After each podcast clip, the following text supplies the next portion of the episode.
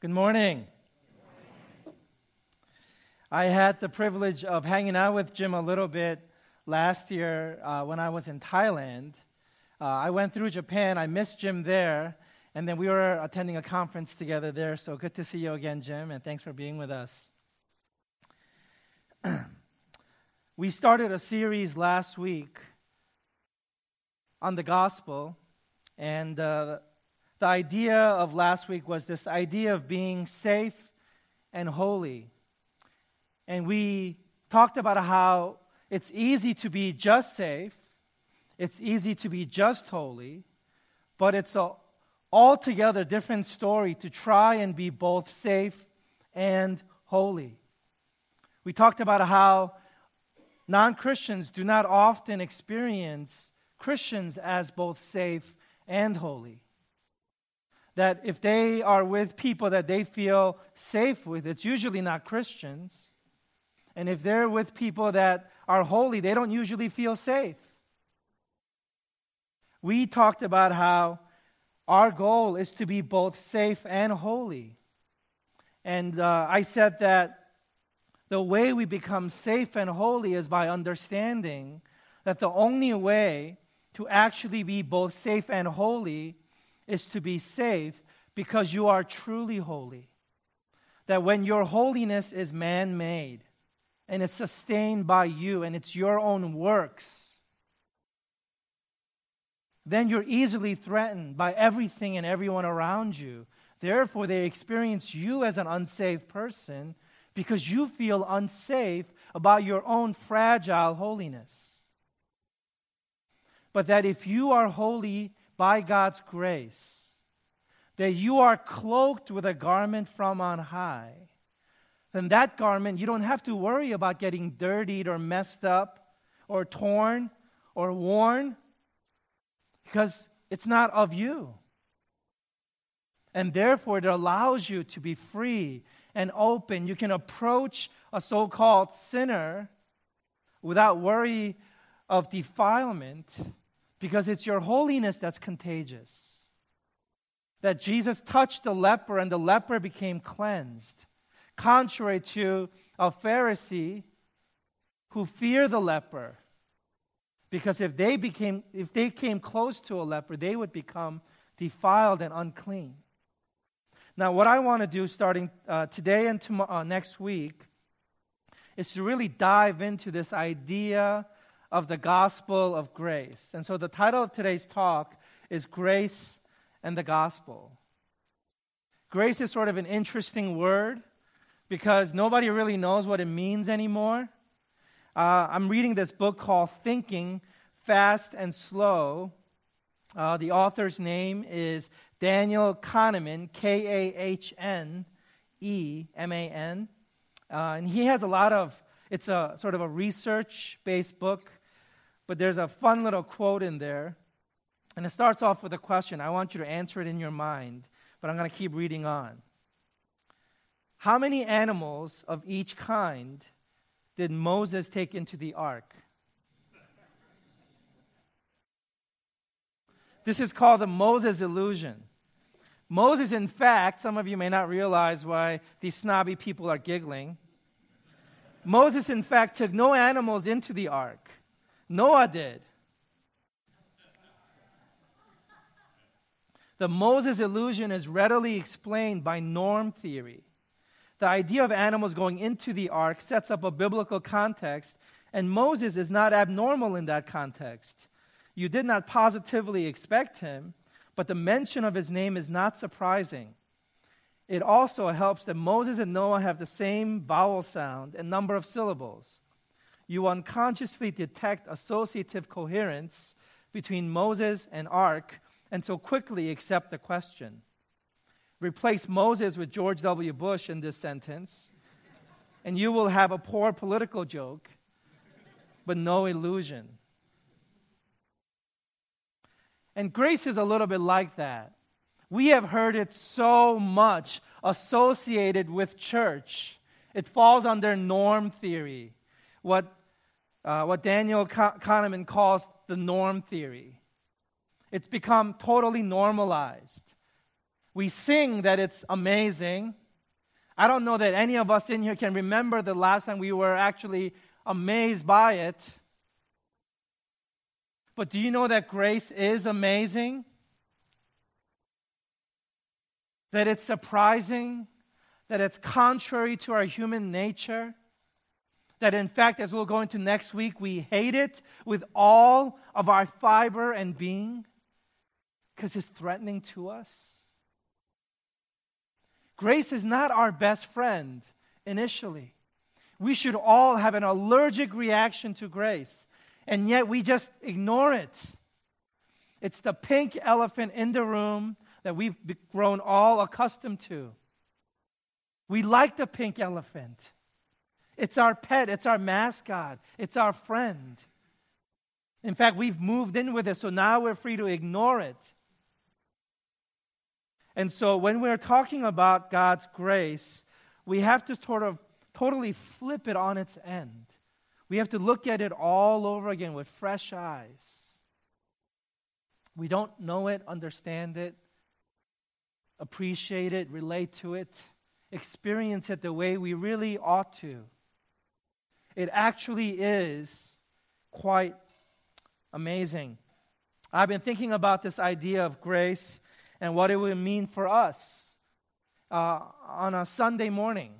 And so I've started conversations with folks about worship service that's not all works based. You know, evangelicals and Christians, uh, we've sort of contemporized worship, and that's good. But it's sort of this very works oriented worship service where we have to do all the work.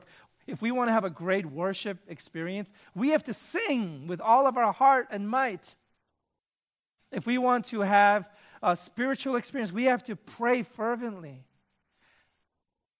That is, our worship service is just the sum total of the effort that we put in. And so I've been thinking about what would it be like to have a worship service that's bigger than us? That we don't just do, but we actually enter into, and it does us. And so I've been thinking about what liturgy would look like in our church. And so we've been making plans to introduce uh, a special kind of prayer into our worship service where you don't have to do all the praying, but you enter into prayer. I started thinking about smells and incense. So you, you, you enter into this space and it greets you. You don't have to come at it. There's a lot to be said about grace, and there's lots of ways to apply it. But for me, for me, grace is probably the most meaningful piece of theology. You know, if there was like a spiritual fire and you had to get out and you could only grab one word with you as you as you survive this fire, that for me the word is grace.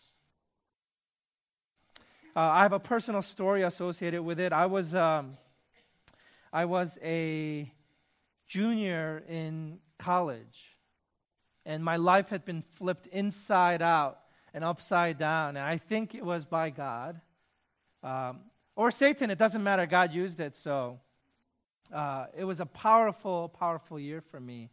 But that was the year that grace became grace to me for the very first time in my life. I grew up in the church. I sang songs about grace. I heard sermons about grace. But it was never really grace to me. I studied the scriptures. Um, and as I was studying the scriptures and reading about all these characters in the Bible, I came to the one conclusion that I was missing something in my relationship with God. And true to evangelical form, uh, my uh, conclusion was that I was missing love that I did not love God enough. I saw all these saints in the scriptures who were physically torn apart, who were tortured, who were threatened and killed, whose villages were pillaged for the sake of their faith. And yet they remained faithful to God. And I thought, my relationship with God isn't like that at all. I'm missing love. I do not love God enough. And then, as I was reading the scriptures more, I came across this little verse that stopped me dead in my tracks. Okay, the verse is 1 John. You don't have to look it up. 1 John chapter 4, verse 10. And this was a crazy verse.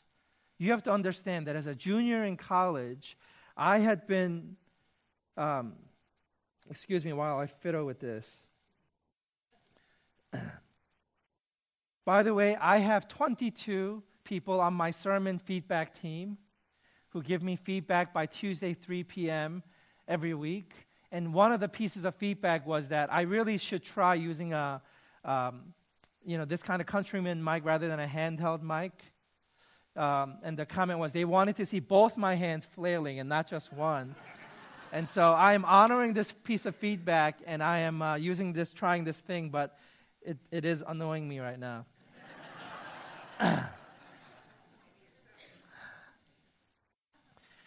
As a junior in college, all the rage is love. Okay? All my questions have to do with love. And the only acceptable answers have to, has to be about love. I was hungry and desperate and pining and waiting and wanting love. Love, love. And I came across this verse, and this is, to my knowledge, the only place in the Bible that explicitly, plainly defines for us what love is. Maybe you didn't know that. 1 John chapter 4 verse 10. It begins like this. This is love. It's going to tell us what love is. What all the songs we've been singing for thousands of years are actually about.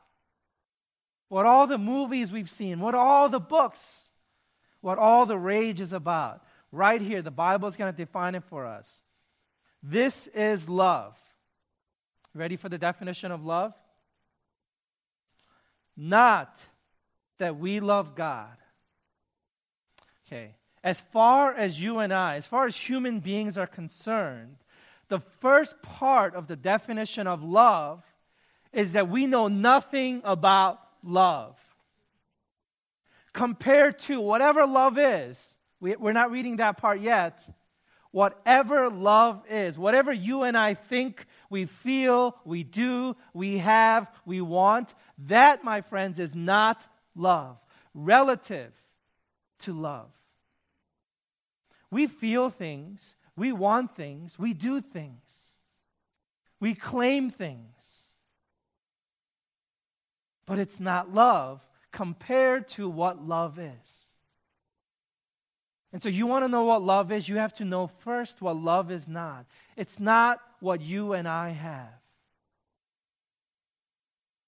This is love, not that we love God, but that He loved us. What love is, is what God has for us. A simple way to remember this is that love flows down. I have four daughters, and they are very expensive. This Halloween, by the way, we spent the sum total of $14 on Halloween costumes, including a costume for Susie. So we did really well. But I never think about actually what we're spending on the kids. My first question is well, is it good for them? Do they need it? Can we fit it in our schedule? Money is the last thought on my mind. Not so when it comes to loving my parents. Now, my parents love me far more than my kids love me. My parents have spent more on me, have given more to me than my kids probably ever will. And yet, with, when it comes to loving my parents, I'm very calculating. I'm strategic. I'm political. I'm doing image management. I have a marketing consultant to make sure they feel loved, they think they are loved, but it's less than probably what I actually do or feel. Not so with my kids because love has a slope. There's a gravitational pull on love and it flows downward. Things like respect and worship and fear and trust, these things naturally rise upwards. But love, my friends, flows down. This is love, not that we love God, but that He loved us. And the verse goes on to say, and gave His Son to us as a propitiation for our sins. That's a different sermon.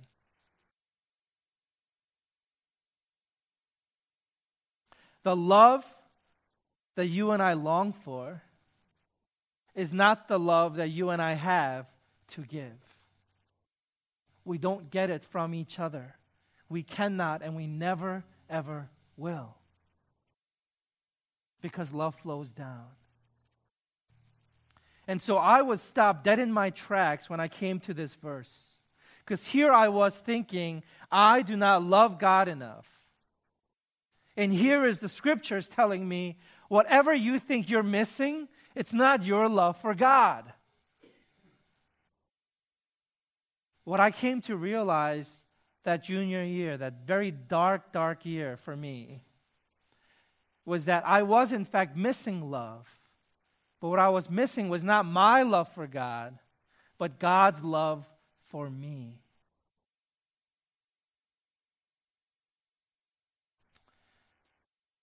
First, the love of God is undeserved and unconditional. The love of God is undeserved and unconditional.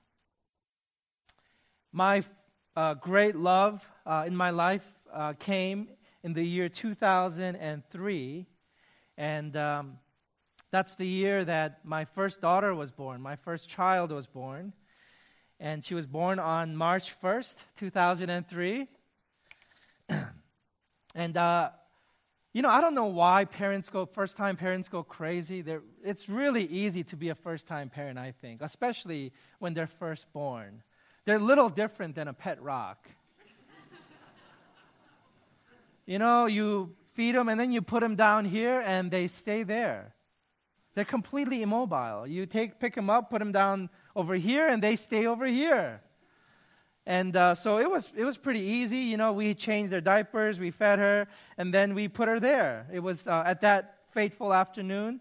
It happened to be um, um, uh, uh in the middle of, you know, our queen size bed, and she was taking a nap. We put her down there, and my wife and I were upstairs in a different part of the house. And um, we were in conversation, and then all of a sudden we heard a big thud. And my father slash spider instincts kicked in. And I knew exactly what happened. As you guys gasped, you knew exactly what happened. This little pet rock of ours had learned to flip over for the first time in her life. And she had rolled over and off the bed and onto the hardwood floor. And I remember I was upstairs, mid conversation, I heard this, and I started running, bolting down the stairs. And I remember praying a prayer. And I prayed, God, if you are real, if you exist, if you are alive, if you care about me at all, then do what only you can do and transfer all of the damage and pain from Emmy's body onto me right now. I remember praying that in Jesus' name. But that was just a crazy first time parent, you know, talking. I went down there and she was fine. Um, kids are incredibly resilient. But the moral of the story is I wanted to do everything possible to take her pain away. And if, if you have been a parent or you are a parent, you understand this. You love your children. Love flows down. Um, uh, Emmy actually wasn't my first love, however. My first love belonged to Susie. And uh, this is the first of many, many stories you're going to hear about Susie. But the long and short of it is that uh, she was the first love of my life. Um, I pursued her for four years. She was a freshman at the University of Michigan in Ann Arbor. And uh, she says she met me at a square dance, but I don't remember her. And, uh, but I remember I was the all knowing sophomore, and uh, I started kind of keeping an eye on her first semester, and by second semester, I was gone. And at the end of that semester, I met her mom who came up to visit. And I liked her mom so much, I prayed, God, I want to marry her daughter. And so I was just just gone for Susie. I was whipped, as they say. And, uh, um, you know, I really do love her a lot. She is a big part of my life. And uh, I think I would do anything for her. And, you know, I would, you know, die for her. I think I can say that. And loving her, uh, scripture says, is like loving myself. And I feel that. I feel the reality of that after 15 years of being married. Scriptures tell us that we are mysteriously one. And I feel that connection. But I'll be honest with you. Even though I would die for Susie, and I do on a daily basis, because if marriage isn't death, what is it?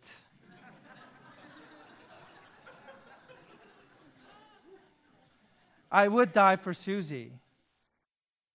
But again, to be honest, I could never let Emmy die for Susie.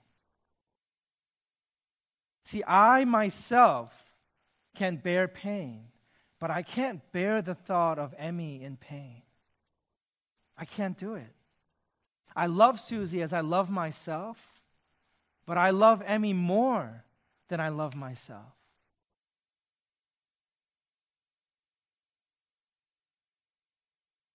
This is the beauty of verse 8. I want you to look at verse 8 again in the passage that Jim read for us. Okay, I'm going to read it again. It says this But God demonstrates his own love for us, in that while we were still sinners, God died for us. Is that what it says? No, it doesn't say that. Let me read it again. But Christ demonstrates his own love for us, in that while we were still sinners, Christ died for us. Does it say that? No, it doesn't say that either. Okay, let me actually read you what it says. It says this But God, the Father, demonstrates his own love for us, in that while we were still sinners, Christ died for us. God the Father, wanting to demonstrate his own love for us, sent not just himself, but his Son to die for us. God the Father, wanting to demonstrate his own love for us, sent his Son, Jesus, the Christ, to die for us. What do you make of that? There is no greater love than what God did by sending his son to die for us. And this is the whole point that Paul is trying to make. There is no greater demonstration of love than this that God the Father would send not just himself, but his son to die for us. God sent his son to die for us. The love of God the Father is captured perfectly and totally in Jesus Christ, his son, who died for us, who was given to us as a propitiation or a substitution for our sins. There is no other definition of love than this. This is what love is God the Father giving His Son to us, for us. This is love. No greater love than this. Now, this love has a context. What is the context? There are four key words that contextualize this love and change, change the reality of this love for you and I in our own experience of this love. This context is key. Okay, as we learned in seminary, context is king. And this is the context. The four key words that you should underline are helpless, ungodly, sinners, and enemies. And this is key, and this is context and king because this is the whole logic of Paul. This is what Paul is saying here in this text. If while we were enemies, if while we were ungodly, if while we were helpless, if while we were in this state, if God loved us then, if God gave us his son then, he goes on to argue how much more now does he love us? If God loved us that much while we were shaking our fist at God, murdering each other, lying to each other, cheating each other, being unjust to each other, when we were lost in our sins, God loved us and gave us the greatest gift that He could ever give to anyone and anything. Then, how much more does He love us now? How much more now?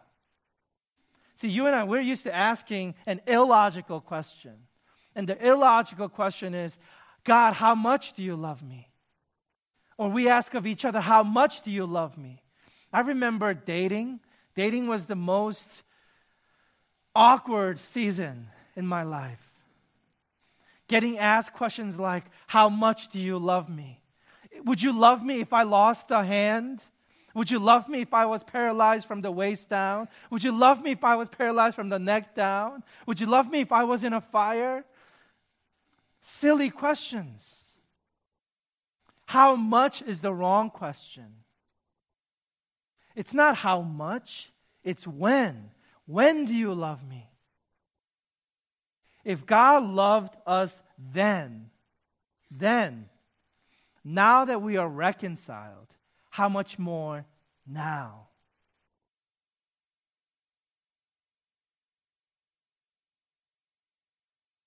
This is the love of God in Christ. That God the Father gave to us His Son then. While we were enemies, while we were helpless, while we were sinners, while we were ungodly. God loved us then. How much more, now that we have been reconciled, will we be saved by his life? What do you call it? What do you call it when the greatest form, expression, demonstration, definition of love is given to us? When we did not deserve it, earn it, work for it, ask for it at all. When we were completely, absolutely unworthy and undeserving. What do we call it? And so we have a new word. And the word is grace. Would you bow your heads with me?